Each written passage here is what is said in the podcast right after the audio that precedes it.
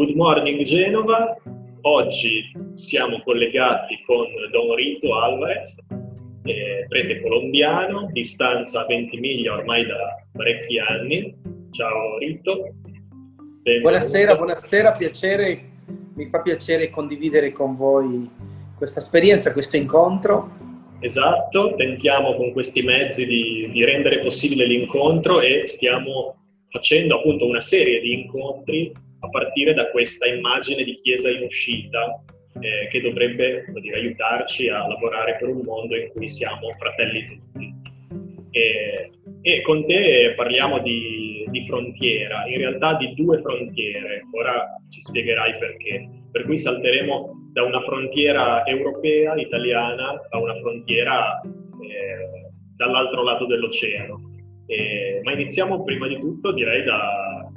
dal dire appunto che tu sei a distanza a 20 miglia e che ovviamente negli ultimi anni eh, questo luogo è stato al centro di,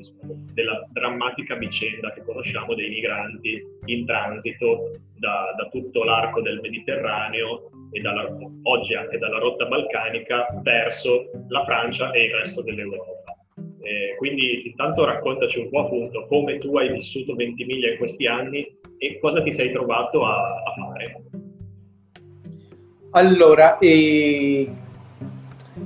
beh, eh, come già tu l'hai detto, sono un sacerdote di questa diocesi, eh, diocesi 20 miglia Sanremo, quindi in frontiera.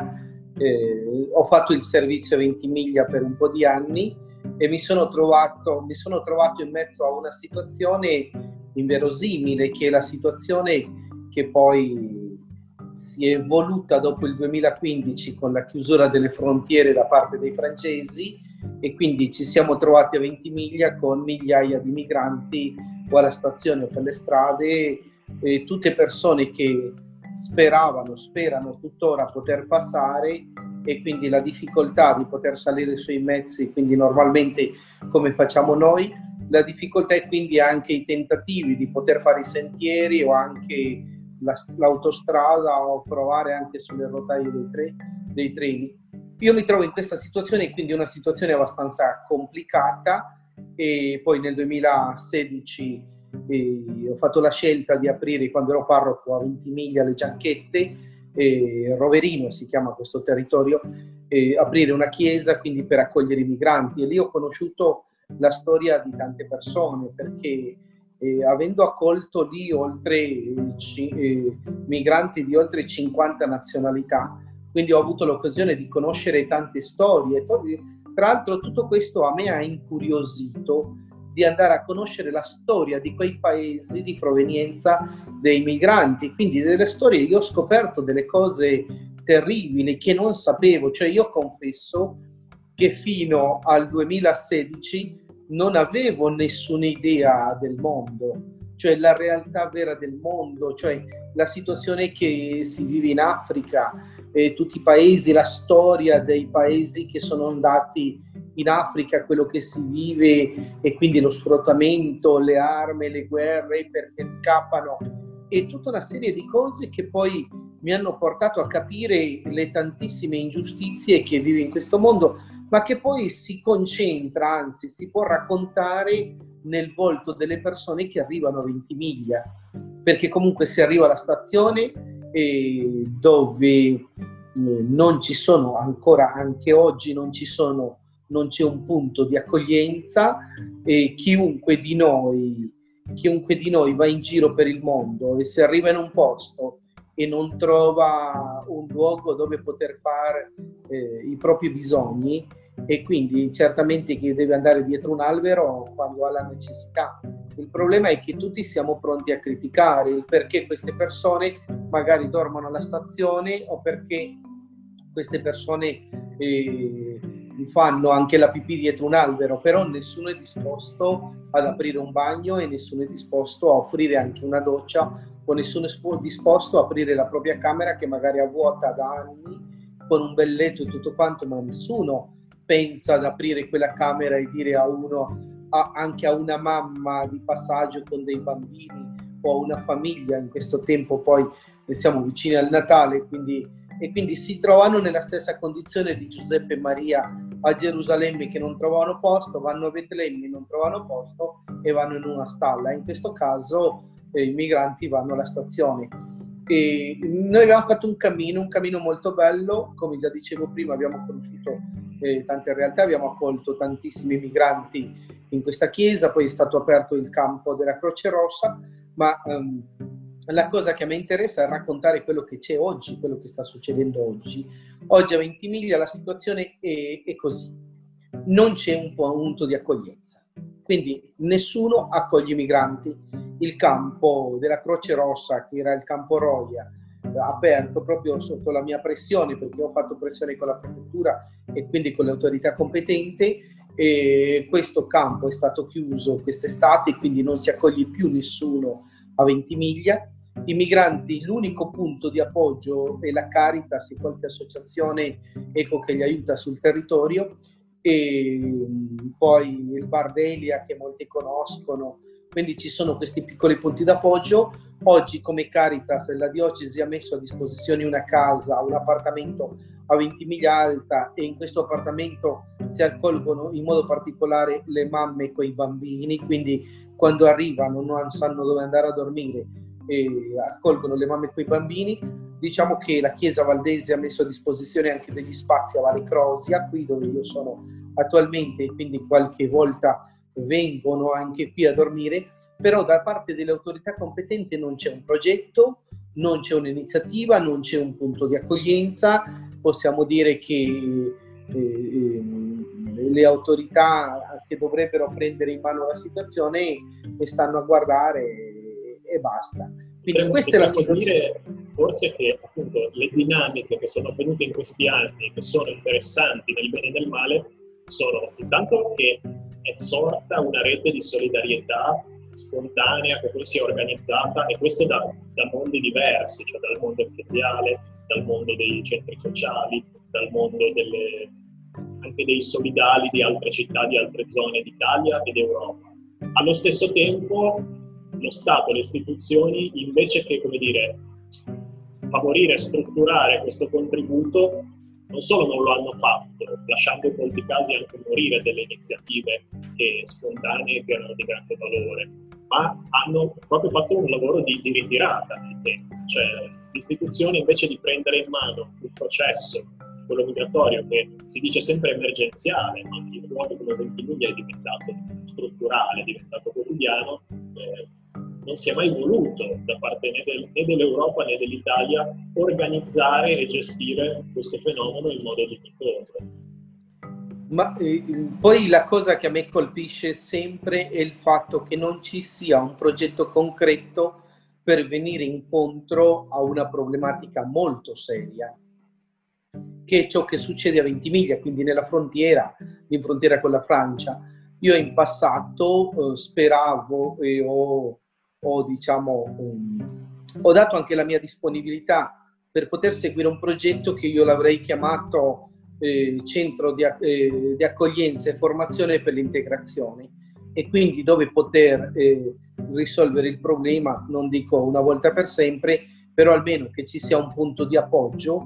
come poter seguire le persone, come poter accamp- accompagnarle e se vogliamo dire anche come poter controllare, perché all'interno dei migranti ci sono i migranti che sono quelli che hanno bisogno, ma c'è sempre qualcuno che vuole sfruttarli e non solo, cioè la maggior parte sono eh, un po' delle loro nazionalità, ma a volte ci sono anche, anche personaggi che possono essere del nostro territorio italiani che, che sfruttano o francesi, così via dicendo. Parliamo della situazione dei passero o la situazione della prostituzione o altri problemi. Quindi se si ha un centro dove tutti, eh, tutte le forze sono, eh, sono conglobate proprio in, in, questo centro, la formazione, si sviluppa il volontariato approfittando di tutte queste persone di buona volontà, facendo un coordinamento con le autorità, eh, si va a fare un servizio molto bello per il territorio e soprattutto si può, si può anche venire incontro alle situazioni drammatiche che vivono alcuni migranti che magari devono viaggiare con gli stessi carnefici però se non ci sono dei posti seri dove poter seguirli, accoglierli e cercare di ascoltarli, il problema continuerà e,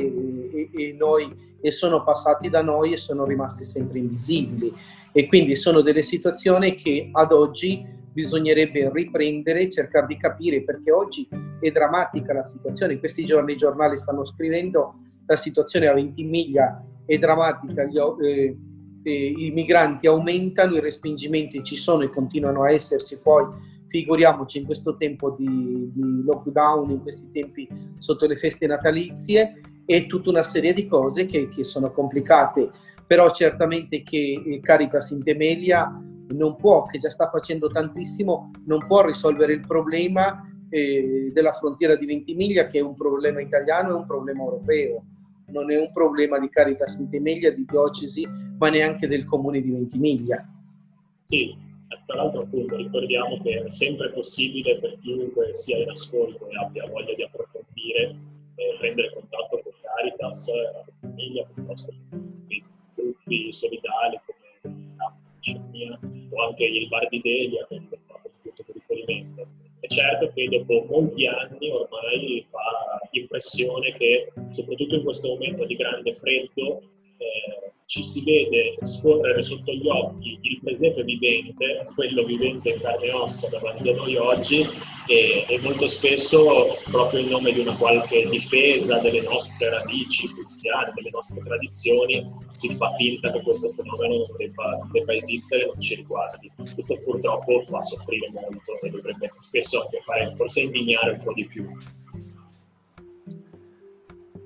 Bene, e, mm, tu mi hai chiesto di parlare di frontiere, quindi da una frontiera che è Ventimiglia mm, possiamo dire anche nel cuore dell'Europa, perché comunque è una frontiera che fa parte della comunità europea e dove eh, sappiamo un po', come già abbiamo detto, quello che succede, alla frontiera eh, dove io opero con la fondazione Oasis di Amori Pace, Oasis di Amori Pace in Colombia, che è la frontiera colombo-venezuelana, e nord-est della Colombia, eh, Cúcuta, che è una città molto conosciuta, dove purtroppo la situazione è, è drammatica per, eh, per diversi eh, fattori.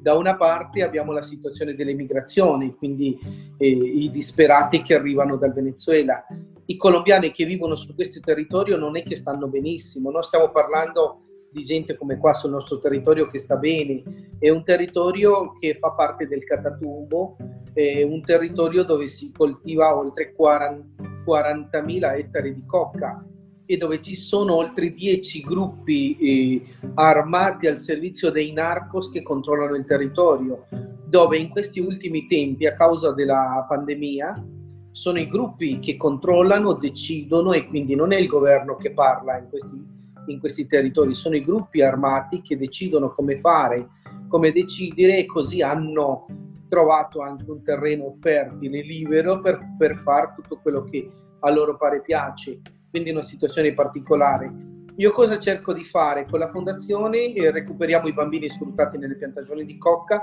vengono nel nostro centro, anzi adesso sono i nostri centri dove stanno lì, vivono tranquilli, vanno a scuola e soprattutto crescono con una mentalità di pace. Ma oggi, precisamente in questo territorio, Cucuta, e quindi parliamo di tutta la frontiera col Venezuela, alcuni dei venezuelani nei, nel lockdown difficile hanno cercato di, di ritornare a casa, altri invece eh, eh, sono rimasti lì a Cucuta. Quindi eh, se noi pensiamo che tutti i lavori informali eh, nelle città colombiane era in mano ai venezuelani, quindi per dire il lavavetri per strada, eh, ma tantissime persone giovani, chi vendeva le caramelle, una cosa all'altra, eh, i cioccolatini per dire, tutti questi lavoretti dove loro cercavano di guadagnare qualcosa per poter mandare alle loro famiglie e, e, poi non solo questo, ma anche la problematica della prostituzione, perché in queste situazioni di disperazione sono tante le donne che si prostituiscono e purtroppo dove ci sono queste situazioni c'è anche chi se ne approfitta e quindi chi anche fa festa di fronte alla situazione drammatica o alla, alla, alla, alla situazione eh, difficile delle altre persone. E per questo motivo questa situazione in questo territorio è una situazione complessa, Cucuta ha un, un tasso di omicidi eh, altissimo. E lì sulla frontiera dove ci sono questi gruppi che controllano i sentieri, perché ci sono i sentieri dove fanno contrabbando, passano le persone o vanno, vengono in Colombia a cercare qualcosa da mangiare, perché loro comunque si è svalutata la loro moneta, anzi non esiste più, c'è solo il, c'è solo il dollaro, ma il dollaro eh, non vale niente, nel senso non, è, eh, non possono guadagnare tanti dollari. Penso che oggi un venezuelano guadagna circa 2-3 dollari al mese, quindi ha uno stipendio così e che gli serve per comprarsi magari un pollo, per dire, col quale si può comprare un pollo. Quindi è impossibile poter vivere con un salario minimo in Venezuela, non è possibile. E allora se vengono in Colombia e lavano anche solo un po' di vetri al mese, questo a loro serve proprio per, per poter eh, sopravvivere. Il problema è che siccome le frontiere sono chiuse e devono andare avanti e indietro su questi sentieri, se magari è la giornata che è chiusa, i gruppi eh, al servizio dei narcos, a loro non piace che quel giorno passi la gente, sono capaci di prendere, questi sono video che girano normalmente in frontiera, prendere queste persone, fanno a pezzi due o tre persone, fanno il video come fanno e lo mandano in giro dicendo come vedete qua eh, in questi tempi siamo noi che decidiamo e facciamo le cose. Quindi una guerra terribile e chi ci rimettono sono sempre gli ultimi poveri. Quindi se noi volessimo paragonare il tempo che stiamo vivendo, il tempo del Natale, che pensiamo sempre all'immagine della Sacra Famiglia che non trova dove stare, che deve scappare di là di qua, ne troviamo di sacre famiglie in giro, di persone che soffrono, o persone che proprio hanno perso i loro cari non sanno più cosa fare. E io sono andato, ho incontrato alcune persone di questo alla fondazione. La volta scorsa avevo invitato anche alcune ragazze che poi mi hanno detto che facevano, mm, che erano nella prostituzione, ma io ho voluto conoscerle, invitarle alla fondazione, conoscere le loro storie. Mi hanno fatto piangere queste donne, perché alcune di loro facevano questo lavoro per poter mantenere o aiutare la mamma che era malata di cancro o per poter salvare il bambino perché delle situazioni terribili, impensabili. E allora oggi eh, noi cosa possiamo dire? Che dove viviamo, in questo territorio, noi stiamo bene, però altrove, in giro per il mondo, in queste frontiere, purtroppo si vive male, molto male, si muore e nessuno si rende conto e tra l'altro come tu appunto spesso poi vai in giro anche nelle scuole soprattutto a, a, raccontare, mi sembra che stai cercando da un po' di anni di mettere insieme proprio le cause e gli effetti, il fatto proprio di non fermarsi a quello che vedi come un bisogno, un'emergenza, ma di andare a capire dove sono le cause strutturali e spesso poi collegano le nostre frontiere a quelle altre. E io, come sai, sono stato in visita alla, alla fondazione ad Abrego e a Occagna, ai campus, diciamo, per gli studenti che tu hai e con la tua famiglia avete tirato su, la cosa che mi ha stupito particolarmente è che rispetto a tanti progetti che noi siamo abituati anche a vedere o a fare in Occidente, eh, che sono progetti molto spesso assistenziali, puramente, eh, mi ha colpito che voi state cercando di tirare su un modello anche di autoproduzione, un modello che riesca ad autosostentarsi, eh, insegnando anche ai ragazzi mentre studiano a prendersi cura dei campi, degli allevamenti, a fare microeconomia locale eh, e poi in tutto questo state cominciando ad esportare un caffè, un caffè molto speciale. Eh, sì, e questo è un progetto molto particolare perché noi vorremmo convincere la gente e, e, e, e urlare eh, sulle strade, sulle nostre, spia- do, sulle nostre piazze dove si spaccia la cocaina e molti si drogano, vorremmo urlare caffè non coca. Perché? Il progetto del caffè è un progetto con il quale stiamo coinvolgendo dei contadini a piantare il caffè e quindi eh, poter eh, eh, produrre un caffè di qualità. Eh, noi assieme con l'associazione OS for Peace di Monaco eh, stiamo provando a commercializzarlo in Italia e quindi fare questo passaggio. Però per poter aiutare il contadino, certamente che il trafficante ha dei soldi e può fare quello che vuole, però se noi ci mettiamo con la formazione, la consapevolezza per i contadini che questo dà dignità, dà sicurezza e può dare veramente un futuro diverso ai propri figli, non il futuro della guerra, delle armi e della morte, e allora davvero possiamo fare un passo, un salto di qualità molto ma molto importante. Noi abbiamo il marchio Oasis Caffè Colombia, stiamo cercando dei partner in Italia, noi speriamo di trovare tante persone, ma non è il fatto di poter fare un commercio come si può pensare solo a un commercio, ma, solo, ma è le, la consapevolezza che quel prodotto che viene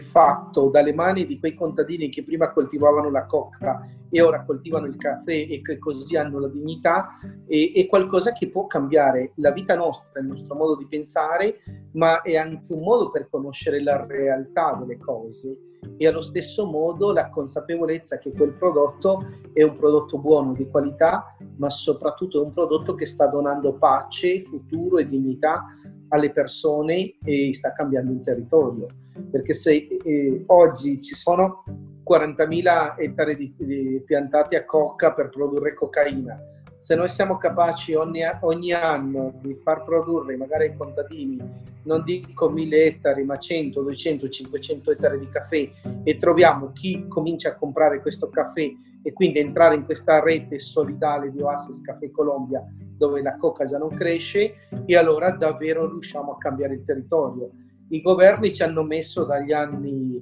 80 a oggi, quindi ormai 40 anni,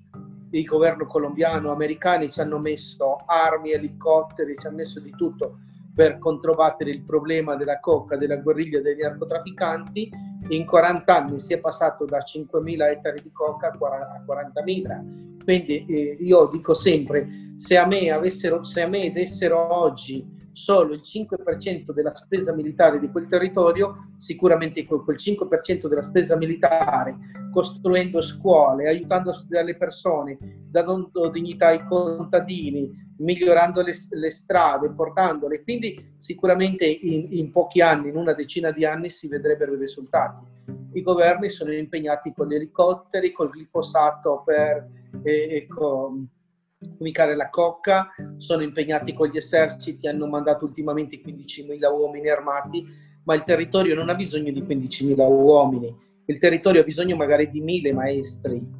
eh, ha bisogno di 1.000 professori, ha bisogno di scuole, ha bisogno di strade, ha bisogno di qualcuno che gli dica ti vogliamo bene e ci preoccupiamo di te.